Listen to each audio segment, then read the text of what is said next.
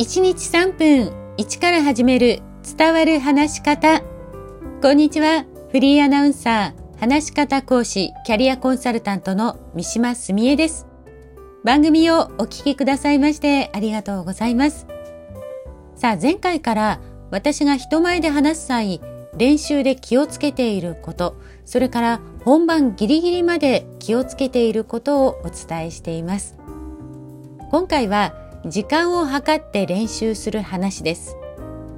前回人前で話すときは面倒に感じても最初から最後まで通して練習することをお勧めしますというお話をしましたがその際ぜひ時間を計ってみてください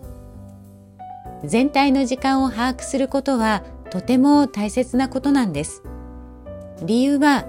聞いている人の時間をもらって話しているというのと、まあ、何よりせっかくの話が伝わりにくくなるからです。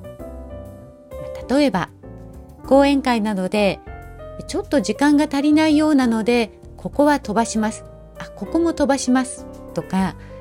ちょっと時間が過ぎましたがこれだけはと言ってエクスキューズの言葉を入れている方をよくお見かけします。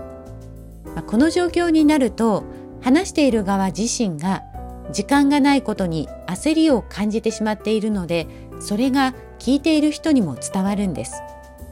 しかも話している側は焦りと申し訳なさで一度ならず二度三度エクスキューズの言葉を入れて、まあ、聞いている側にとってはとっても聞きづらくなるんですよね。中には時々最初から時間をオーバーすることが分かっていて話している人もいてまあ、そういう時は私心の中で最初から調整してたらいいのになんて厳しいことを思っていることもあります。プレゼンテーションはプレゼントが語源というのはご存知の方も多いと思います。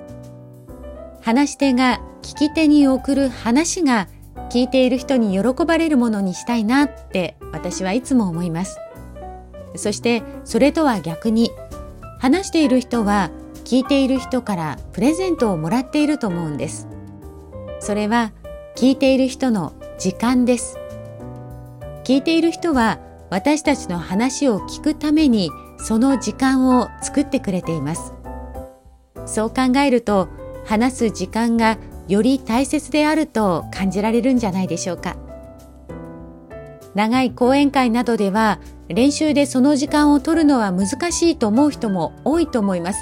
でもできるだけ最低1回は最初から最後まで話してそして時間を計ってみてください。それを行っているとどの程度話せばどのくらい時間がかかるかという感覚をつかめるようになります。